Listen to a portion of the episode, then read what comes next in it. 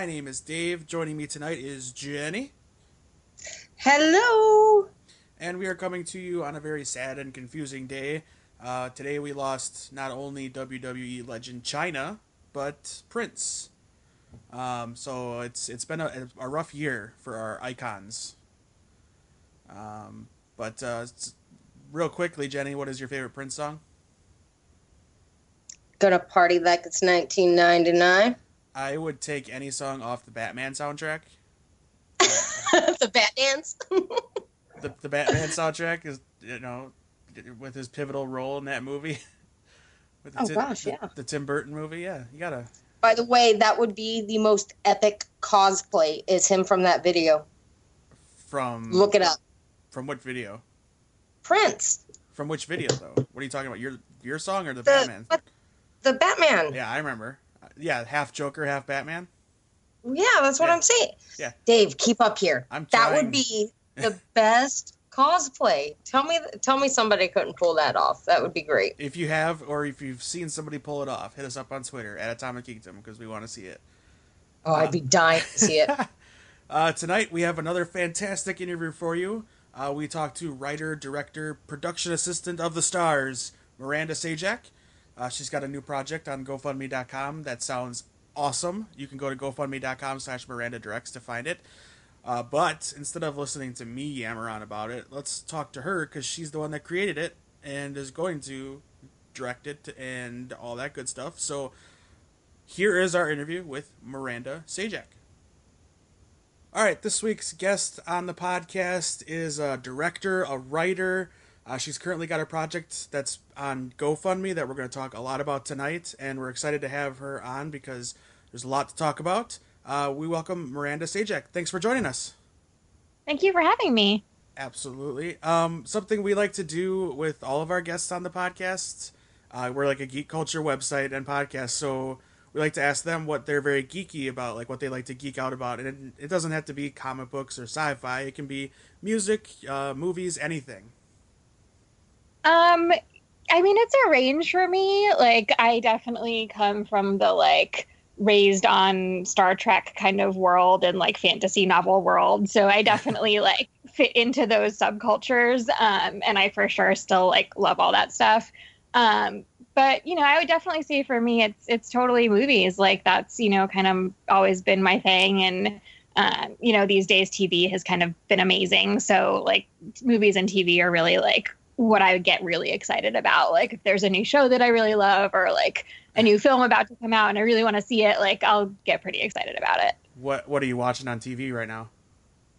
Um, I'm watching a lot of things. You know, it's interesting because I watch a lot of foreign TV. So I watch a lot of like Scandinavian noir and like um, oh, wow. British cop shows, which is like pretty dark and like bizarre. Um, but I actually am kind of addicted to Nashville, which I watch on a very regular basis. Um, and I have been watching Faking It on MTV, which is also actually I didn't expect it to be what it is, and it's sort of like evolved as a show, which I've been enjoying. Um, so I'm I'm watching a lot of just like a variety of stuff. I, I have honestly never seen Nashville, but I would just for for Connie Britton. Um, yeah, she's, she's amazing. So good.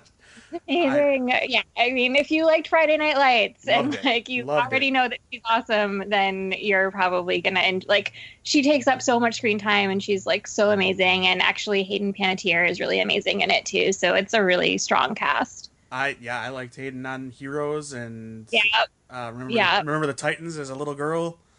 Totally, she, she was great. Uh, what's yeah. what's the last movie you got really excited for, other than the ones you're making? Um, you know, it's funny. I was actually really excited for London Has Fallen. I didn't get to see it, and I'm kind of bummed. Um, but before that, I was actually really excited for um, one of my friends had a movie that came out um, called Jack of the Red Hearts hmm. that um, was like the grand prize winner at um, Geena Davis's film festival last year and then it went on to um, AMC theaters, and then um, on to like I think it's Lifetime this like you know in a couple of days, and then it's going to be um, in Walmart in May, so on DVD. Um, so it's like pretty exciting for me because like that's just my friend who like wrote a script and happened to win all these prizes. Um, and Famke Janssen is in it, and it's like a really good um, kind of heartfelt family film about like an autistic kid kind of struggling and um, this con artist who like pretends to be an autistic caregiver who convinces the mom to hire her so that she can make enough money to like do whatever it is she needs to do with her life. So she sort of like tricks a family into hiring her as an autistic caregiver, even though she has no experience caring for autistic children um, which is kind of amazing. Yeah, it's like a plot line I've never seen before. Um, and it stars Anna Sophia Robb as the girl and Famke Janssen as the mom. And it's like, it was really cool and like kind of like it's moving. I mean, it's a drama, but I, I really enjoyed the whole premise and it was something I hadn't seen before. So that was kind of cool. Cool. What's it called again? Jack of the Red Hearts. Okay. i am going to look for that one. It sounds good. Yeah, it was interesting. Um, yeah, so I dug it. I dug it. I mean, it's not a genre film, but I, I definitely dug it. Sure. Uh, so, uh, what got you into writing and directing? Just the love of the movies, or how how did you kind of find your? Is it something you've always wanted to do? Yeah, um, I you know when when I was a kid, um, my mom actually took me to see A League of Their Own, and I remember just like falling in love with movies and like knowing that I wanted to make movies, and um, I pretty much left the theater knowing I wanted to be a director. Um, and then I went to school for directing or for film, and then um, kind of came out of that and did some more directing, and then worked in production on a lot of things, including Cloverfield and Bourne Ultimatum, and like just a wide range of projects uh, while I was living in New York, and then came out to LA and sort of realized that like you know other than really like editing or you know the kind of post process um, writing is really the first step where you're able to kind of work um, in an isolated environment where you don't really need like 20 crew members and you don't need like a hundred million dollars like you can get like a single program and then just do it. Mm-hmm. um, so you know for me it was like kind of a natural extension of you know if i want to be making projects i need to be creating them. Um, you know i need to be writing the stories. I can't just expect somebody else to do that for me um, and, you know, it was also the kind of thing where you don't need a million people and a million dollars. Like you can just sit and write a story and there you have it, you know? So um, that's sort of where the writing all came from was just needing projects and then also like realizing that that was a way for me to get stories crafted without having all of the tools you need to direct. So I could still be creative. Like when I was working at my nine to five, I could come home and still be creative and not worry that like I hadn't been using my creative energies that week or whatever. Sure. Uh, do you prefer one over the, over the other, the directing or the writing? Um, I think I still prefer the directing, but I've sort of learned recently to appreciate the writing more. uh, it's something new to me still. Um, I've only really been writing for three or four years now. Um, so, you know, directing I've been doing a lot longer. So it's just the writing process is kind of new to me, but I'm definitely learning to enjoy it uh, as I kind of get more comfortable with it. Writing's tough. We, I, it's really hard. We find a lot of people that we interview too. They a lot of their writing starts to kind of revolve around the stuff that they're passionate about. Like if they're really into Star Wars, they tend to go to more of the space opera type writing. Do you do that? Because I I was looking at kind of your um little bit of your profile. Like you've got one yeah. of my favorite movies, District B13, on there, and I was like, yeah. like, are you influenced by that, or are you on a completely different genre when you write than the stuff that you love to watch? Um, you know, it's funny. Um, I am a very mixed bag in that regard. Um, I love to write action, and I love to write, um, you know, legal thrillers are like some of my favorite genre too. So like, I love to kind of write stuff in those spaces. Um, but I also really like to write just like straight up dramas. So, I mean, I guess that goes back to like Nashville or, you know, um, Jack of the Red Hearts that we just mentioned, like, which are just like pretty basic like dramas. I mean, even League of Their Own is a comedy, but it's like a dramedy, um, you know. So I, t- I tend to like to write, you know, very, very basic dramas, but then I also really, really love writing action when I, you know, when a, an idea strikes me that fits that category. But, um, yeah, I mean, I sort of mi- do a mix. Like I'm I'm writing a pilot right now that's just like two teen boys kind of thing coming of age, and I just wrote another pilot that's a period piece about like women in World War II on the home front. So that's obviously you know somewhat League of Their Own inspired. Um, but yeah, I mean, I definitely I definitely don't just write the things that I am necessarily going to be drawn to, but I I write what inspires me. So if an idea comes to me and I'm like, "Oh my gosh, that would be amazing," then, you know, I'll I'll definitely write something of that nature.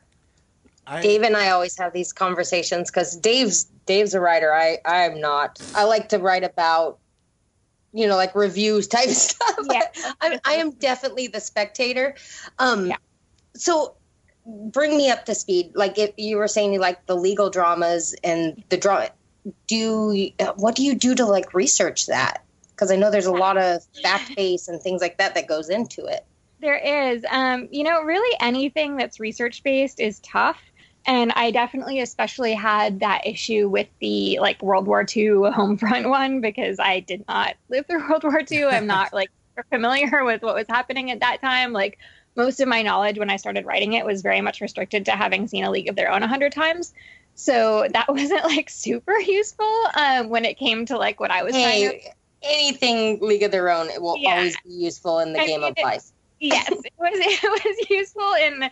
It was linguistically useful in terms of dialogue, but otherwise it was sort of like, um, you know, I was writing about factories and they were playing baseball, so it was a little bit different. Um, so I had to do a lot of research, and it ranged from um, I was I, I, actually won a contest with that particular pitch, um, and it actually ranged from talking to a consultant who had like been working in factories for years and years and um, had worked for Lockheed Martin and you know now like advises like the president or something in like engineering so like I talked to him a lot um, and then I also did a whole bunch of research so that ranges from like you know, just internet searches to seeing what's out there to um, reading books.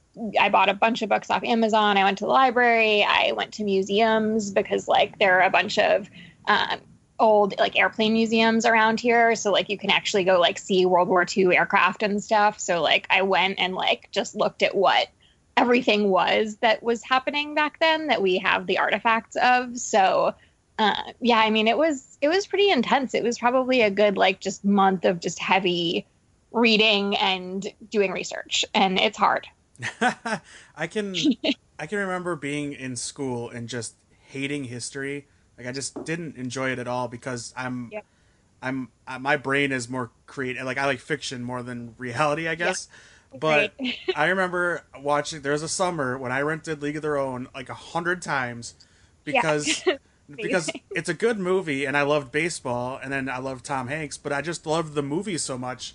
And I don't I hadn't watched it in a long time and I just recently watched it this year and I I remember just the joy I had from watching this movie that I'm like I don't know if I should be enjoying this movie as much as I should cuz it's not really designed really for me. But I I love that movie and it, it and as I grew older, I loved the that period of, of, of history uh, just not not obviously it's a very sad period of history, but it's yeah. it's a rich history or area of our history because there's so much that's going on in such um, a strange time for our country and the world that there's so much to learn from it. I mean, not much, not many people are learning from it, but um, yeah. like I, I got big into like though that kind of war, everything involved with Tom Hanks. So every you know Saving Private yeah. Ryan, uh, Band of yeah. Brothers, that kind of stuff was was enjoyable. But um, yeah, I, I I saw your Twitter banner with League of Their Own, and I had to. I'm glad we brought it up because I I love that yeah. movie. yeah, I'm so obsessed with it, and it's funny because it's this kind of interesting film um, and i haven't actually found that with too many films like i've you know over the course of time like you'll talk to people and like you know some people are big star wars fans and some people are big star trek fans and some people are really you know like superman and some people really like batman but like that's maybe the one movie that i can think of that you know people who have seen it pretty much just enjoyed it like i can't really mm-hmm. i haven't found anybody who's like god i hated that movie you know like right. I that person like may exist out there somewhere. They're probably going to listen to this podcast and let me know. Uh, but like I I haven't met them yet, so I just I find like it's just a really enjoyable film and like it is fun for the whole family and it has like great roles for everybody. Like Tom Hanks is amazing and um, you know Garry Marshall is like really amazing and Jon Lovitz is hilarious and like there's just so much great stuff in there that I just feel like it's kind of for everybody. Like there isn't anything in that movie that's like not fun. Yeah, I yeah, I totally agree. Um, and I have I was gonna bring it up later, but you kind of brought it up when you were talking about stuff you worked on. Uh, I know it says you're a production assistant on Cloverfield. Cloverfield's another like one of my favorite movies. Uh, what what did you do on that movie? Um, well, production assistant is sort of a fun title. Um, that one was one of my earlier jobs in um, just doing additional PA work because they mostly shot in LA.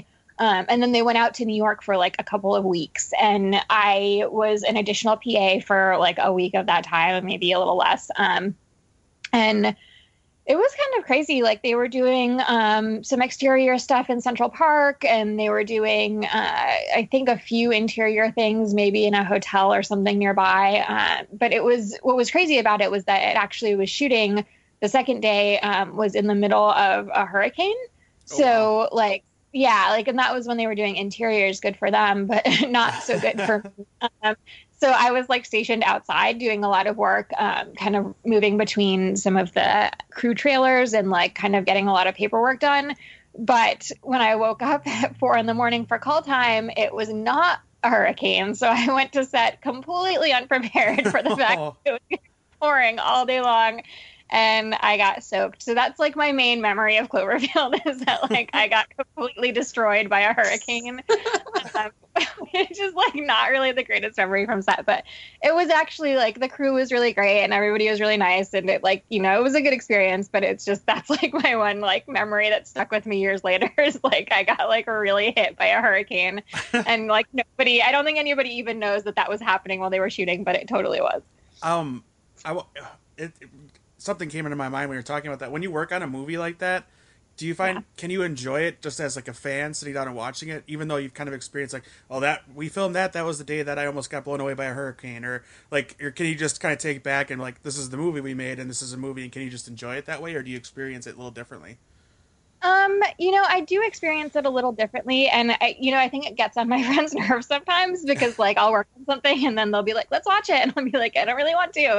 um, so, and it's not, it's you know, it's never anything like against the project. It's always just like I I I do become very aware of like, oh, that thing happened that day, or you know, I just was in a bad mood that day or you know i mm-hmm. mean i'll even remember like the really good stuff that happened on a certain day but it's just distracting. Um, so yeah i do i do find that that will be distracting for me. I actually don't love to watch the stuff i've made. Like once it's sort of processed through the edit and like out there in the world um, i tend to not actually see it after like one or two times. I'm like i'm good. That was fine. Um, like i'll watch it down and make sure it's good but after that i'm like like I don't love going to the theater to see it or whatever. And it's not because I don't think any of this stuff is good. It's just more like I do, like you say, like become really aware of the process sort of behind the curtain. Um, right. So yeah. Uh, and did you get to meet Ricky Gervais when you worked on Ghost Town? I didn't. Um, oh. I didn't. Greg Kinnear was there that day. Um, I didn't meet him either. I like. I was like I watched him walk down the street a bunch of times. Um, that was super fun. Um, I mean, he seemed really nice. Um, but yeah, no, I didn't. I think Ricky wasn't um, wasn't there that day, which kind of okay. was a bummer. He's awesome. Yeah. Um, but no, I did not get okay. to meet him, which I'm still sad about. um, go ahead, Jenny. oh, I was gonna say on a side note, can you tell me what the the next MacGyver contest is? Yes. Um, so we kind of touched on it a little bit with this um, sort of home front World War II thing, but essentially the contest started last year and it was a collaboration between like USC, um, I think like CAA was involved somehow. Um, there were a bunch of judges, including like America Ferrera, uh, Roberto Orci, uh, Scott Free, which is Ridley Scott's production company, um, Lori McCreary, uh, Anthony Zuiker, who created CSI. Like there were just like a bunch of like industry judges. Um, and the big point behind it was essentially to encourage women to get into STEM by uh, creating TV shows, specifically TV pilots, uh, that had a woman engineer as the lead. So the contest, like, essentially requirements were just to put together a one page pitch of like you know what what that show would be like if somebody said to you come up with a show idea about a woman who's an engineer like what would that be um, and they termed it the next MacGyver because um, you know Lee Zlotoff, who created MacGyver, was like essentially also heading up the contest and was one of the creators behind the contest. So um, I put together a pitch, which was about women in World War II on the home front. Um, and I sent it in because I thought, you know, we haven't really seen like a Rosie the Riveter show. Like, what would that be? Um, and, you know, that sort of uh, got got me the win. Um, I was one of five winners out of, I think, like 2,000 entries.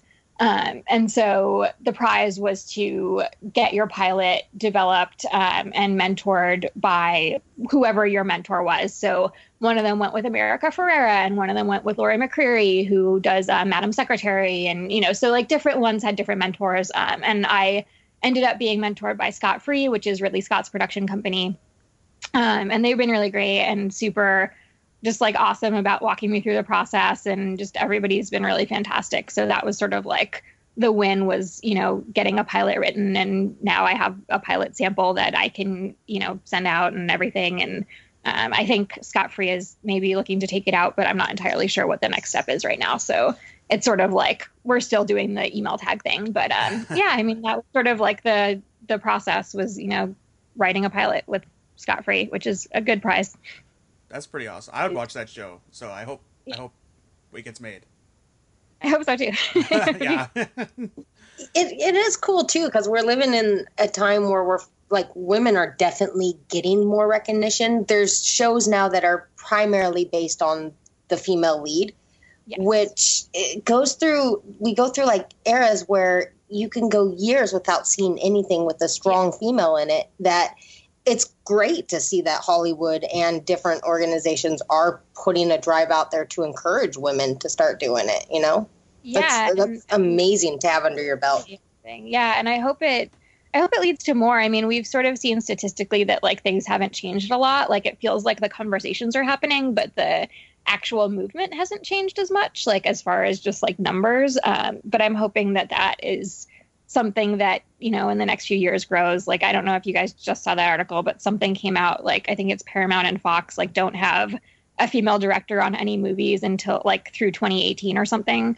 Um, so Wow. it's like you know certain studies have been done and are, continue to be done and it's just it's not super promising um, so i'm sort of hoping that like the conversations and you know a lot of the press and stuff kind of start shifting a little more because right now it's like not fantastic um, but it's definitely feeling like we're getting more especially on tv i think tv has done actually a better job than film um, we're getting a little bit more representation both behind and in front of the camera which is great Yeah, we always joke around that we're kind of in the golden age of television right now because it's so different from like when we grew up because it Yeah. is more like the cinema than it is like a sitcom, you know? Yeah, completely and the serialized stuff is definitely like more novelistic so you feel like you're really staying with a character growing over the course of each episode. And when we were growing up it also like was so much about just you know episodic stuff like a reset at the end of every episode. And then you follow the characters again next week on their new adventure. And that's not the case anymore which is really interesting.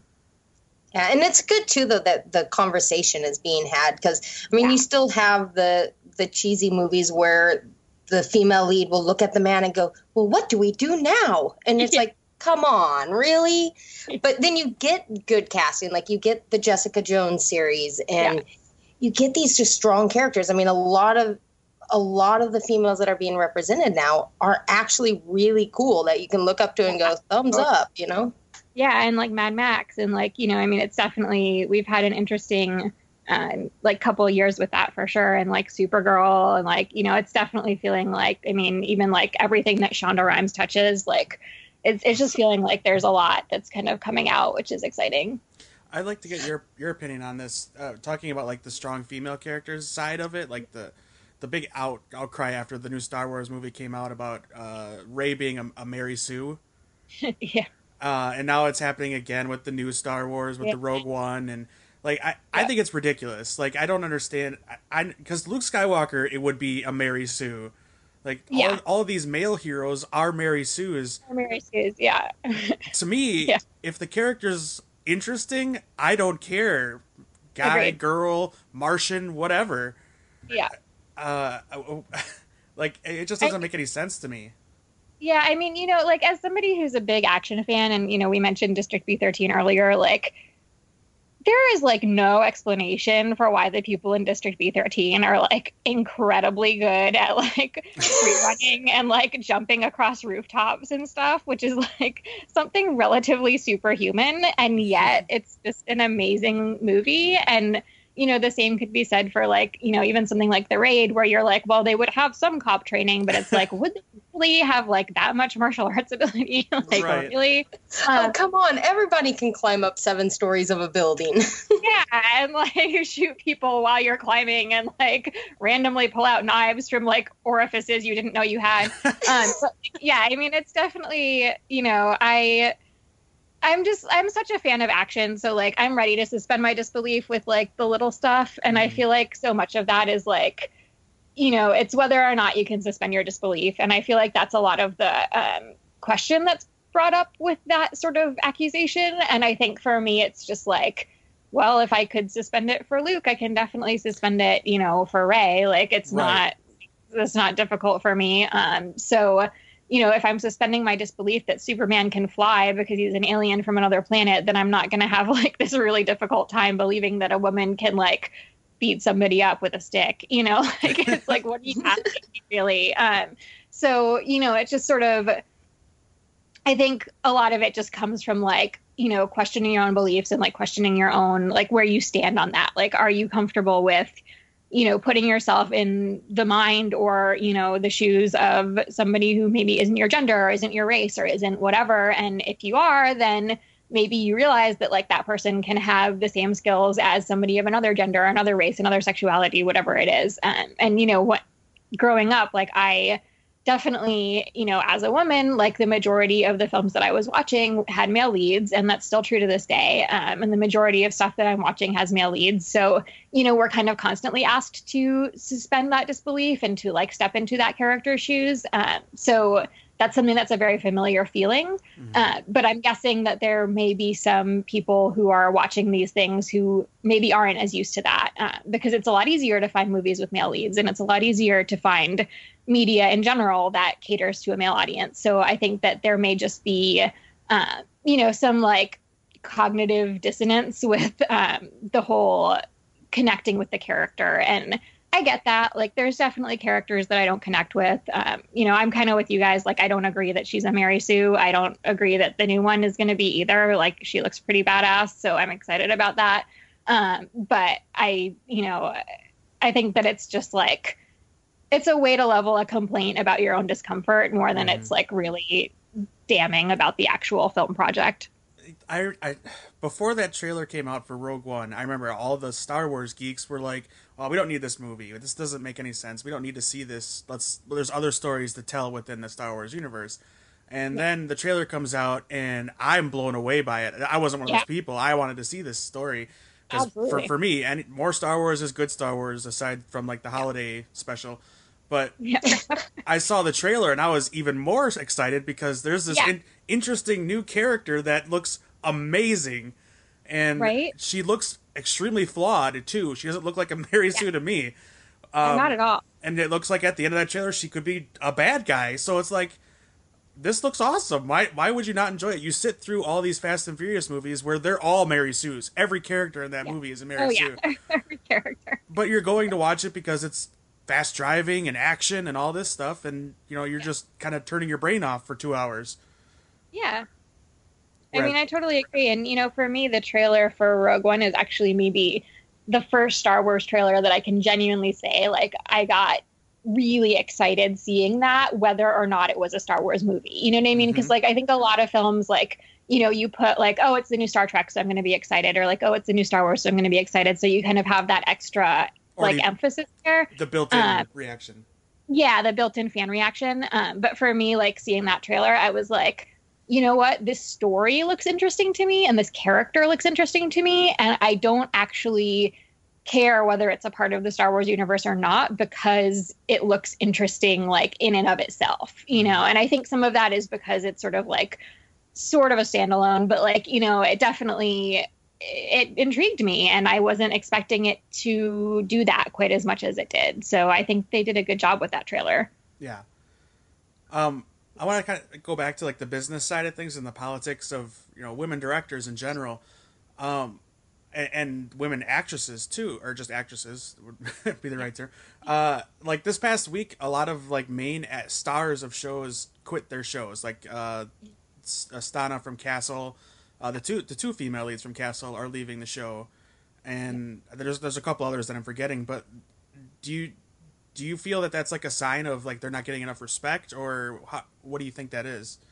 Or is it the studio um, saying you know we don't we don't need you?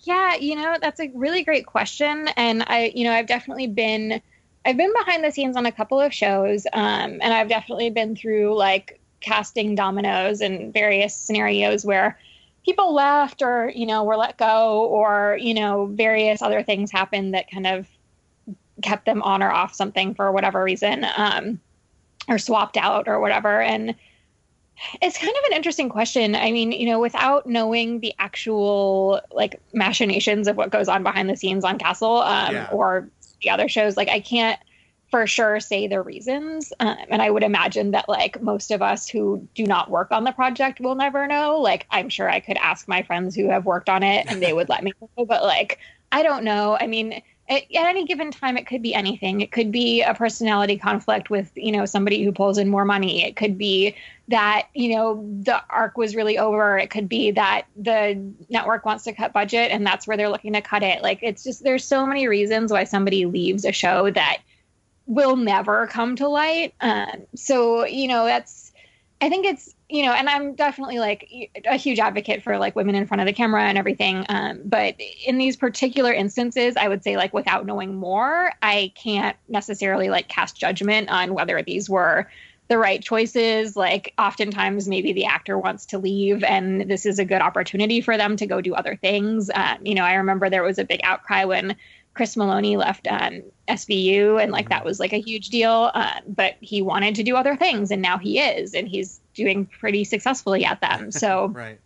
You know, it's sort of like sometimes you get into something and you've been there for so long and you just don't want to be that character anymore. And, you know, those of us who have loved sci fi forever have definitely seen that happen with many of favorite shows yeah. where there'll just be an actor who walks off the set and you're like, oh, bye. Like, we liked you, but sorry, you're gone now. Um, just because sci-fi tends to have, you know, a long run and, you know, people leave and they decide, I don't want my whole career to be tied to this one concept. So, um, you know, that could be it too. Like, I just, I don't know. Um, so, I mean, I would say that it's, it, I wouldn't say that like, you know, any one or three or even 10 firings or leavings or quittings or whatever it is um, would be indicative of anything. Like i would need to see like a broader statistical base of like a thousand were fired in this month. And then i'd be like okay something's going on you know or if they yeah. were all coming to the exact same network and studio and like everybody was like being let go then i would say like you know okay well that's really indicative of this. But without seeing that, like right now, I'm just like, I don't know why those individual things happened. Um, I, it doesn't seem like the fans are happy about it, and I'm kind of sorry because yeah. I've been in position. But um, yeah, I mean, I you know, I don't, I don't know why those particular things happened for sure. I really loved that answer for a lot of reasons, mostly because me and Jenny were having this conversation a little earlier today, or before we talked, and it seems like the the immediate response is, well, it's it's a feminist thing and yeah and it, it, jumping to that and jenny was talking about it so i kind of let her say what she was saying uh, when she was talking to me about it earlier but that it, that kind of that kind of damages the, the, the feminist i guess movement to jump straight to that yeah.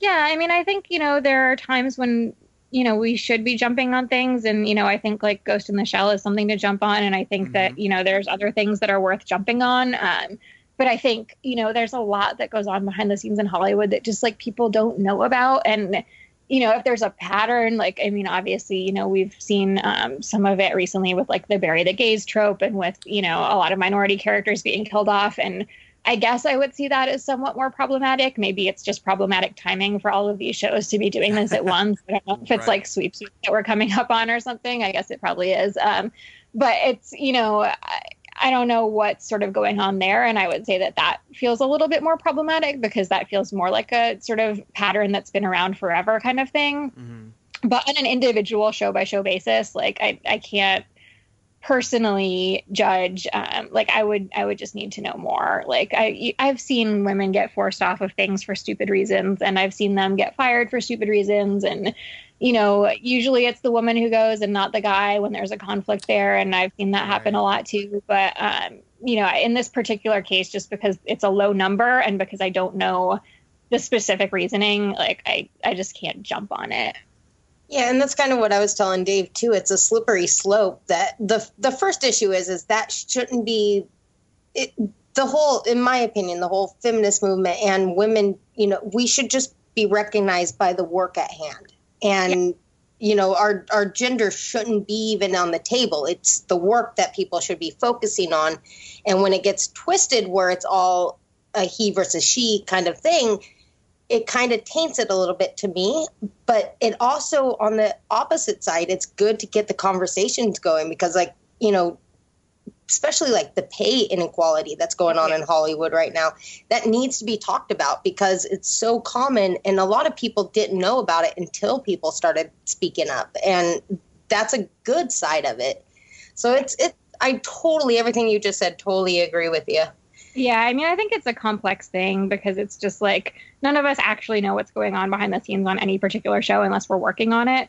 Um, but it's also, you know, I mean, you bring up a good point. Like, there are a lot of instances of, you know, sort of sexism that's going on in Hollywood at various stages. And some of it you can see statistically, and some of it you can see anecdotally. And it's sort of like, it's just a wide range. So, you know, it's hard to point to any one thing unless you know for sure. Uh, but yeah, I mean, I think it's, it's definitely something to talk about and i'm not just like if this is sort of like the worst thing that comes out of things where people are like saying that something is and maybe it isn't then like okay you know like i can live with that if that's the worst thing that happens like with sort of feminist movement in hollywood Right. um like i'd rather that and then also see that like the pay disparity goes away than like not have the pay disparity go away you know so uh, as long as the conversations are happening i think we're probably in an okay place Well, and I think that's what's so. That's kind of why we're here tonight, because um, in finding the no trace on the GoFundMe, fund me, Yeah. like you got to tell us a little bit more, because I was going through it and I'm like, hallelujah, yes, let's make this movie, you know. And so I told you got to totally go into a little bit about the movie, what the direction is on it, because it looks like on the GoFundMe, you're, you guys are doing pretty well, which is great. So, and I'm always excited to see something actually come to fruition. So yeah please, please do share. okay. Um, yeah. Well, this is one that I, uh, you know, came up with um, sort of at the end of last year, and it's a cop thriller uh, with some action elements to it. Uh, I've sort of been calling it like an action thriller, um, which I guess it really is. Um, and it's about an undercover cop who robs a bank for the mob. Um, and then, you know, the cops are called, and she essentially finds herself on the run from her former partners. So it's got some twists and turns. Um, it's definitely action heavy. Uh, we have James Kyson from Heroes, um, who's Ando on Heroes, and uh, Pia Shaw, who, yeah, I love him. Um, and Pia Shaw, who is um, in Grey's Anatomy, who's amazing. Um, she actually has a film out um, right now called Grass, which has sort of been doing the rounds of festivals um, all over like California, and it's um, sort of like a stoner comedy, and she's really, really great. So I'm super excited to work with her. Um, and then we have somebody else we're talking to for the female lead, and I will drop in that she may or may not have been in Firefly. Um, so we're talking to her, and we'll see Oh. if she is going to. do Uh, no more hints. Um, hopefully, Ah. she'll do it. But um, yeah, she's getting busy, so we'll see. But she liked the script, so fingers crossed. Um, you know, burn incense or whatever. Um, so yeah, I mean, we're we're having a really exciting time with just like you know getting everything together. Um, we've been location scouting the last couple weeks, and we found a pretty good place this week, and we're planning to look at some more places um, over the course of May and just kind of lock them down uh, so we can shoot. Ideally in the fall, uh, that's sort of our prospective dates right now and it's sort of going to have to be like everybody's schedule has to align now because obviously i don't want to lose james i don't want to lose pia and i don't want to lose my cinematographer and i don't want to lose my stunt coordinator and so like everybody kind of has to be able to be in the same place at the same time but you know once that's sort of all settled and that's usually something where you know if you have to rearrange it you have to rearrange it once and then you're good um, but once that's done then you know we're going to be shooting this year, um, and it has to happen this year because I am ridiculous about that, and also because of tax reasons, it absolutely has to happen this year.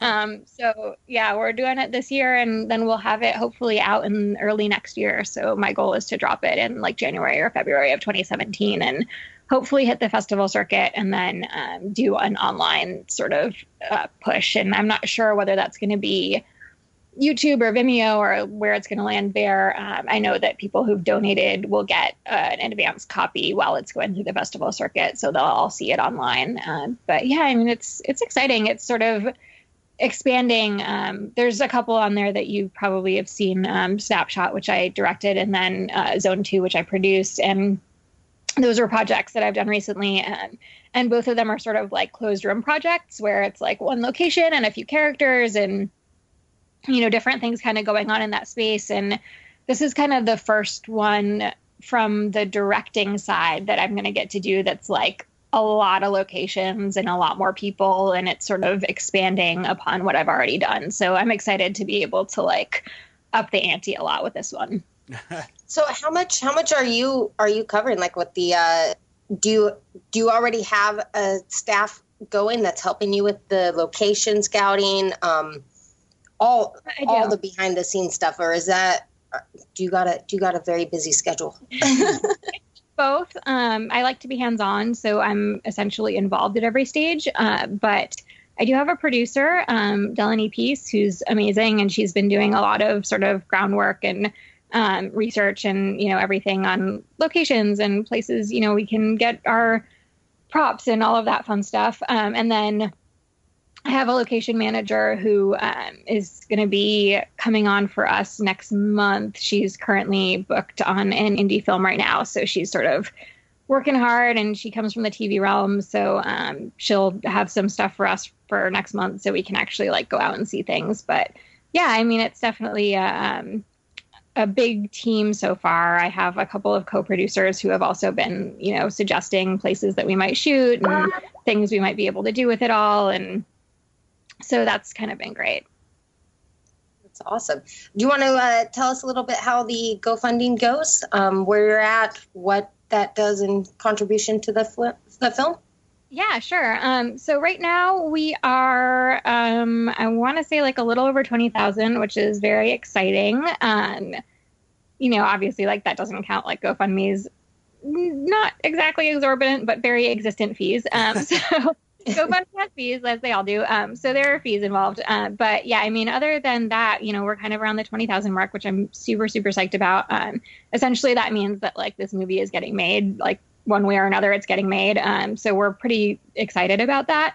Uh, but the next step for us is sort of uh, our stretch goals. So, you know, that ranges right now, we're uh, aiming towards the 22,000 mark, which would mean like a camera package upgrade. Um, after that, there's like the 25,000 mark. And then um, we're to sort of, you know, what would be great for me um, would be to hit the 29,000 mark because um, I believe that's the mark where we get to give our cast and crew a little bit of a raise. And, you know, I'm not getting paid on this. This is just like my passion project, but I'd really love to be able to toss a little bit more because it's an indie project um, towards the people working for me because I don't like to not pay people.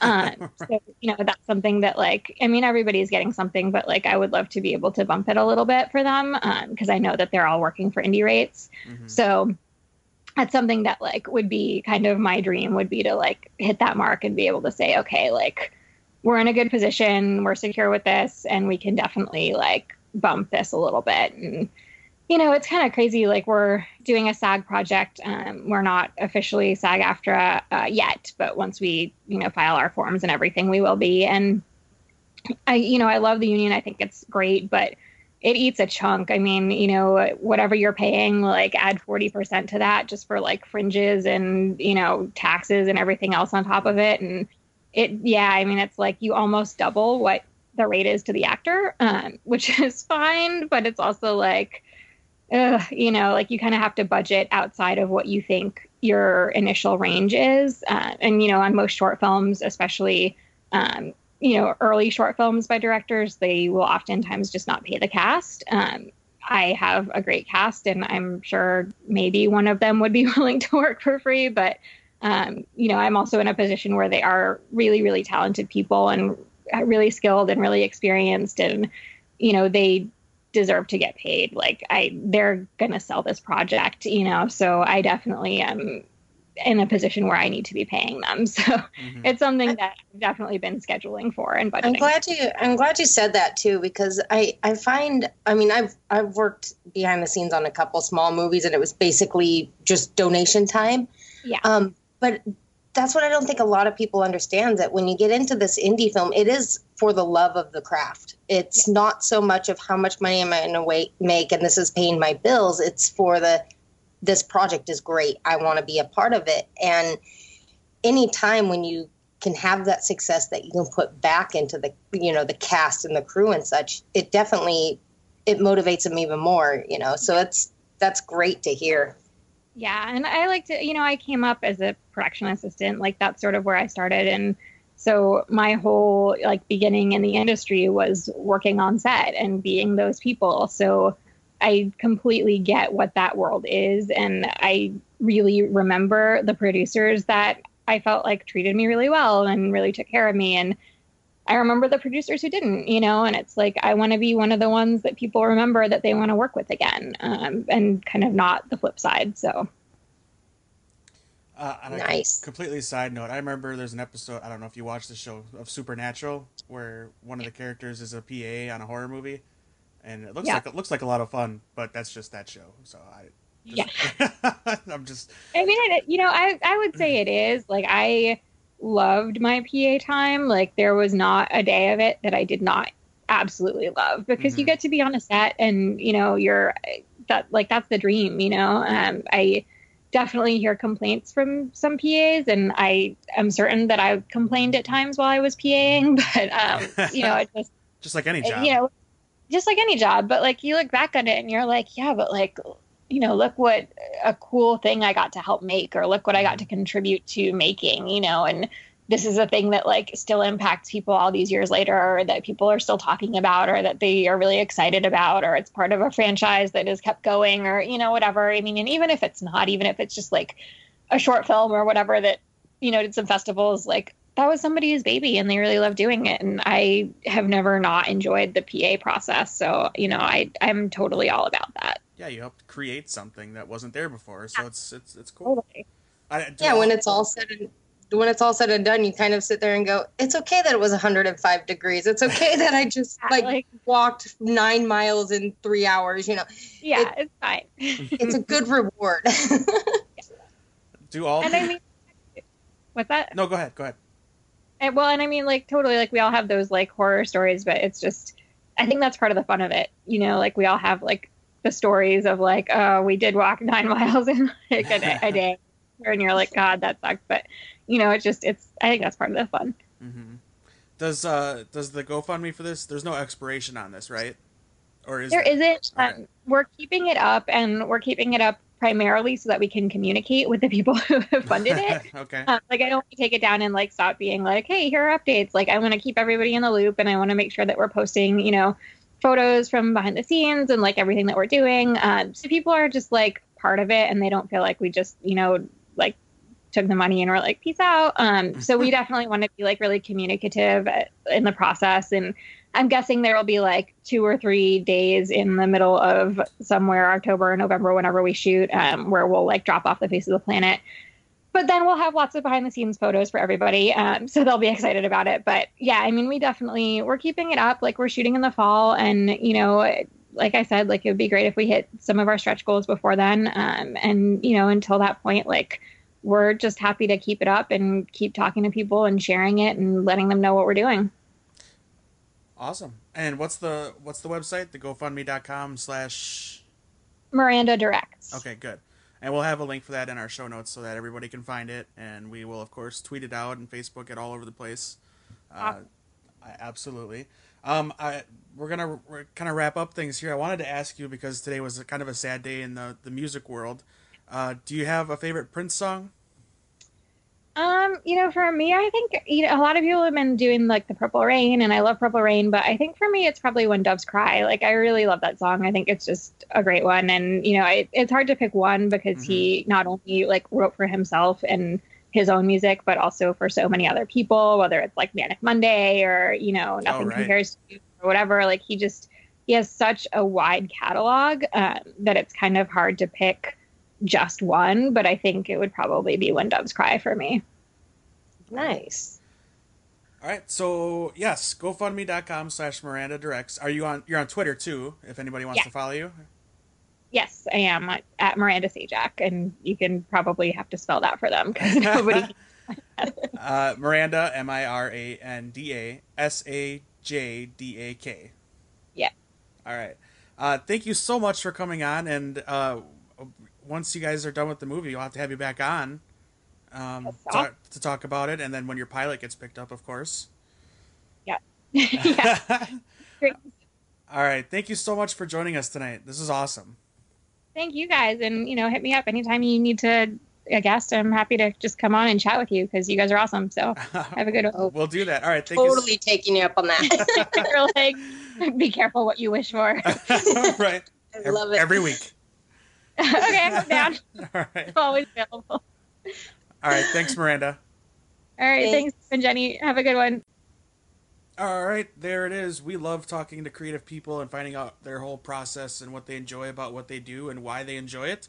And that was another example of it. Miranda Sajdak, awesome interview. She loved talking about, and you could tell she's very passionate about what she's doing. you, Yeah. You can uh, follow her on Twitter at Miranda Sajdak. Miranda, M I R A N D A, coincidentally enough, is a planet that was in the movie Serenity, which is based off of Firefly just kind of putting that link together. There's a Firefly actress Uh-huh. that, that may or may not be in her new movie. Let's just. I think. She said she's busy, so I think it's the girl from Deadpool and Gotham. But I'm not going to say names because we're not allowed to. She didn't tell us, anyways. But uh, anyway, uh, at Miranda Sajdak, S A G S A J D A K, Miranda Sajdak is how you spell it. Uh, go to the GoFundMe page. Give you know five bucks, ten bucks, whatever you can to help get this movie made because it sounds awesome, and you'll get to see it once it's released. And that, you know, these people are in it are great. She sounds great. She sounds like she has a good eye for this movie, and she's influenced by some great movies like The Raid and District B thirteen, which I have not seen. I had to admit. Ah, Dave. Sorry. I didn't have time yet, and you just gave me the link to see it today, so I'll get to it this weekend, hopefully. Um, Everybody needs to bombard Dave on Twitter and just go, How the heck do you call yourself a geek and have never seen that? have you seen the raid? Just Raid? saying. I have seen the raid. Okay, good. All right, otherwise we're gonna have the same conversation. All right, uh, GoFundMe.com slash Miranda Directs, and that will get you right to that page where you can see what they're doing and little. She's got her two short films on there as well. Uh, you can see all the actors that are signed on. Everybody that's working on the movie is right there, and you can see what they're looking for and where where all the money's going, so you know it's going somewhere and not just into somebody's pocket who's gonna run away with it. Which I don't think GoFundMe lets you do, but anyway, GoFundMe.com slash Miranda Directs. Jenny, have you watched anything interesting this week? Um, what have I watched interesting this week? Well, you couldn't even remember. A lot of television. You couldn't even remember. and a movie. I we watched, recorded uh, on Tuesday. So Yeah, yeah. Coherence was a great movie. Watched that. Got that on iTunes. uh, what, what what else did you watch? Slow. Why do you you always like get surprised when I'm slow to respond? You just You're just deal with the- it, okay, supposed- Dave? You're supposed to be the smart one. I'm the genius of the group. I'm just slow at being a genius. Deal with it. Uh, But yeah, no, Coherence was awesome. Like that was a super fun movie. Yeah. How how are your Mariners doing? I haven't been paying attention to the Seattle teams too much. I just saw the Tigers get their butt handed to them, and the Red Wings got kicked out. So I I've been going to uh, physical therapy. Uh, that just went today for my first time, and she's a Michigan transplant here in Wisconsin, and so she, Nice. she is. Uh, I mentioned I was going to a baseball game this weekend for the Brewers, and she's like, "Oh, I've never been," and I'm like, "What?" She's like, "Oh, I'm not from here." I'm like, "Okay, that makes more sense." And I'm I'm like the only person in California that has probably been to 30 Anaheim Angels games and have never been there to root for the Angels. I I- only I- go to Tigers and, and Mariners games. I highly doubt that. That's such a transplant city, though. Yeah, but people adopt those angels, man. I don't know. It's like a whole stadium of red. I don't know why either. Seattle is seven and eight right now, by the way, which is That's a good a good even balance. you're a half game better than my team, which is seven and nine. Well, Dave, I'm always better than your team. Shut your mouth. That is not Should true. we bring football in? Mm. Why don't we? How far did your Seahawks get this year? Uh, very close, and um, I do believe they do closer. We got closer. Sorry. Whatever. How many Hail Marys did your quarterback get? Zero. We got two in one year. What? We didn't, we didn't win one of them, but Yeah, but again, exciting. we've been through this. My team has style. style. We got the Lambeau Leap. exactly. My team has style. We're all about the people. That's that's the Packers, our people team. We have the 12th man. Shh, I am the 12th man. It's a gimmick. It's an awesome gimmick. It's like a wrestling gimmick. Anywho, I'm ignoring you. Fine. Uh, yeah. Head over to atomicgeekdom.com. Click on the banner at the top of the page. It'll take you to all things Entertainment Earth. Buy things from them. Right now, we got a Batman vs Superman banner on the top there, so you can check that out. All their Batman v Superman toys. Even if you didn't like the movie, the toys are pretty rad. So check Dude, and and they've already got it on their website, the Flash Gordon Funko dolls. I will have to see if I the can get a world has officially like bowed to me. They're like, Jenny, we know what you need in your life. We will give you it. Here is Voltron in a punk doll, a pop doll. Voltron. I'm telling you, and Entertainment Earth, they've got it up there. They've got the prices. Guess where I'm shopping? well, go to go to atomicgeekdom.com, click the banner, and then do your shopping. Every cent you spend kicks a little bit back to us from them. You don't spend anything more. You get the quality merch that you want. You don't have to go toy hunting off from store to store to try to find your uber rare Funko Pop of of uh, what was the one I just saw? I forgot his name. the Merciless? Finn, Finn, where he had the the helmet with the blood coming down it. I saw a Funko Oh, Pop, nice. Funko Pop with that that I almost bought at Wizard World because it looks super cool, and it's probably pretty rare. I don't know, out, or one of those exclusives, like a Hot Topic exclusive or something. Anywho, yeah, buy all your cool merch from Entertainment Earth and do it from our banner at atomic.com. Uh, right now, I think I would have announced. I'm not sure when exactly we're announcing it because we're still kind of waiting and uh, for the actual things to come. But we have a Game of Thrones giveaway that is either happening soon or going to be happening. So keep your eyes peeled for at Atomic Geekdom on Twitter uh, and Periscope because I'm going to be teasing it on Periscope before we actually announce it. Get the get the, the juices going and the, the mouths salivating for this awesome prize that almost nearly decimated my staff of people at Atomic Geekdom because they want to win it themselves. I told you, Dave, I'm, I might quit just so I can enter. Um, uh, yeah, I mean, I don't pay you, so it's not like it's a job or anything. So I don't get paid, and I can't enter to win the awesome prizes. Do you think? Do you think you would have? What am I doing? Do you think you would have gotten that super cool uh, pirates or whatever poster if you hadn't been writing articles on this website? Well, no, they just think I'm cool because I'm all about. I am. I am all about the pirates, man. I am starting my own crew. Did he I'm sign going it as, commandeer a ship as the actor or as Blackbeard? As the actor. Oh. That would be awesome if it was signed by Blackbeard. Like in blood, That- oh, now we're talking. signed in wine. That would be would be awesome. Plus, so sort of a sneak peek type thing. So I'm writing an article right now, oh, really? kind of about season finale of Black Sails, even though it's been a few weeks. I could not but for the life of me think of the name of the show. my mind totally blanked, so I just said pirates. You couldn't remember. Oh, you are horrible, horrible, Dave. Anyway, please continue. I've been I because it was a an epically awesome season finale, and a lot of the names you know because if you know obviously if you've been to Disneyland, but Blackbeard people know the name, Long John Silver people know the name.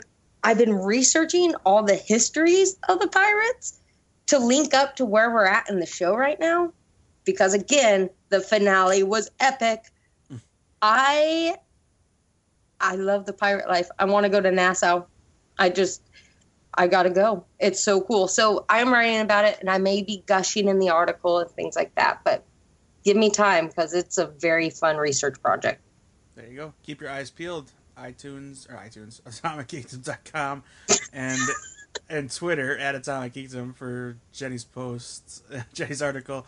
Uh, you can you can look on iTunes for us, subscribe and review. Subscribe to Two Broke Geeks while you're there. Um, yeah, I should just stop talking for the rest of the day. I think. Uh, and follow follow our buddy we just interviewed, Miranda. At Miranda Sajdak, S A J D A K. Follow her. She's gonna keep you updated on everything awesome. So once she makes that announcement that one of those Firefly cast members is is put in the movie, and when the movie is under production, you'll get to see all the behind the scenes photos and all that good stuff. I'm sure. GoFundMe.com slash Miranda Directs, and you can help contribute. Even a little bit helps. Whatever you can do. It's somebody doing something creative, and we want to support that. Um, she's very awesome, and she spent an hour with us, so we want to pay back the favor and give her some some love by sending her, you know, whatever you can, five, ten bucks, whatever you can do. Uh, and then when the movie comes out, let us know what you thought of the movie. Yeah, and I mean, like seriously, twenty five bucks. You donate that, you get a digital copy of the film when it's out. I mean, twenty five bucks is nothing, you guys. You can throw in a little bit, you know, or you can totally go all out and do the ten thousand, and you don't even want to know what you get then because then you're just rolling with it. Speaking as So. a, a broke geek, not one of the two broke geeks, but a broke geek, twenty five bucks is a lot of money to me. But if I had it, I definitely would give it uh, to somebody who, I mean, again, you know, spend wisely. We were telling you to be responsible with your money, and there's other places your money could go. But if you have a little extra in your budget, go ahead. And support the arts because what we talk about on this on this show is everything that people create. It's the love of it. So Mhm. if you can, definitely put it back out there You're not because there is some amazing stuff that's happening that isn't being funded by gigantic monies and studios, and they're amazing. you might think it's frivolous, but it's not. You're giving somebody money to make their dream, to, to help do something that they love and that they put a lot of work into. So just kind of keep that in mind. Uh, give 500 bucks, you get an IMDb credit, which means you're on IMDb and not just, you know, something you edited on somebody's account. you're officially That's awesome. give a thousand bucks, you're an executive producer credit on IMDb. That would be pretty cool. I don't have a thousand dollars, but that would be pretty cool. uh, seven fifty gets you co-producer. So hey, I'm just telling you, these are the options. If you got that kind of cash lying around, maybe send some to us. But first, send some to them. No, I'm just kidding. We don't need your money. Uh, help us by buying cool stuff through the banner for Entertainment Earth. But anyway, uh, AtomicGeekdom.com for all this cool stuff. At Atomic Geekdom, again, the, the Game of Thrones giveaway is either happening or going to happen soon. I'm sorry, I can't predict the future. Just kind of as we speak right now, waiting on a couple things, and I'm just super psyched to announce it for you guys because it's going to be a lot of fun, and I can't wait to see somebody who wins it uh, send their picture to us with them holding the various items that they won. Oh, kind of gave it away a little bit. You win more than one thing, so They're so cool. uh, just keep keep that in mind. Again, atomicgeekdom.com, at Atomic Geekdom. We are on Facebook. We're on Instagram. Good places to follow us for all those kind of updates as well. Jenny, you are on Twitter at Robbie Art. We are always looking for suggestions of maybe movies or shows that we are not watching, possibly that we don't know about. So hit us up at Atomic Geekdom at Robbie Art. Let us know what we should be watching, and we'll talk about it here. And perhaps, as we've done many times, we'll get someone who's worked on that project to come on this podcast. Uh, I think, and I don't say this because this is the level we're at. I like talking to these people that are in these lesser known movies, not lesser successful, but lesser known because they're so jacked about their pro their their their what they're making that it's like you talk to somebody like in a Marvel movie, they're gonna be fun to talk to and be insightful and everything, but the passion behind that project might get lost because they've done seventeen thousand interviews about it already, so they just might be exhausted. Not to say I don't want to interview Jeremy Renner or Stephen Amell, uh, you know, hint hint, Jenny, but uh, I, I enjoy these interviews because it's, When it's are you going to let me have Vin Diesel on? you get Vin Diesel on, we'll talk to Vin Diesel. You out there, Vin? We'll talk to you. We'll we'll hang out with you. I'd love to talk to you about Pitch Black. It's one of my favorites. I did not like the following movies in that series, but Pitch Black was great.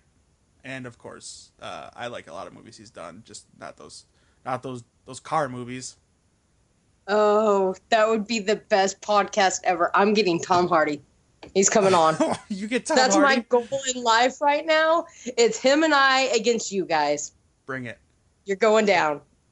I I'll stand firm. I, if Tom Hardy comes on, I will stand firm in my opinion of of his films. Not a, him as a person. you, no, you. I, won't. I'm sure he's a cool person, but I will. You would.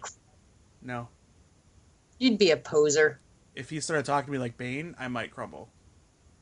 I am going to pull up every soundbite of you talking shit, and I am going to play it during that interview and just go. And Tom, see here how I have supported you from the get go. But Dave, on the other hand, Ah, listen to this clip. this, Click. this dream interview you're talking about that if ever happens will be will be many years down the road. I'm gonna pull it off. All right. I would be it's totally impressed if you did. Anyway, we're done wasting your time. That's our show this week. Come back next week, please, and listen to another episode of the Atomic Geekdom podcast. Jenny, as always, you get the last word, and today it is Peter Frampton. Comes live.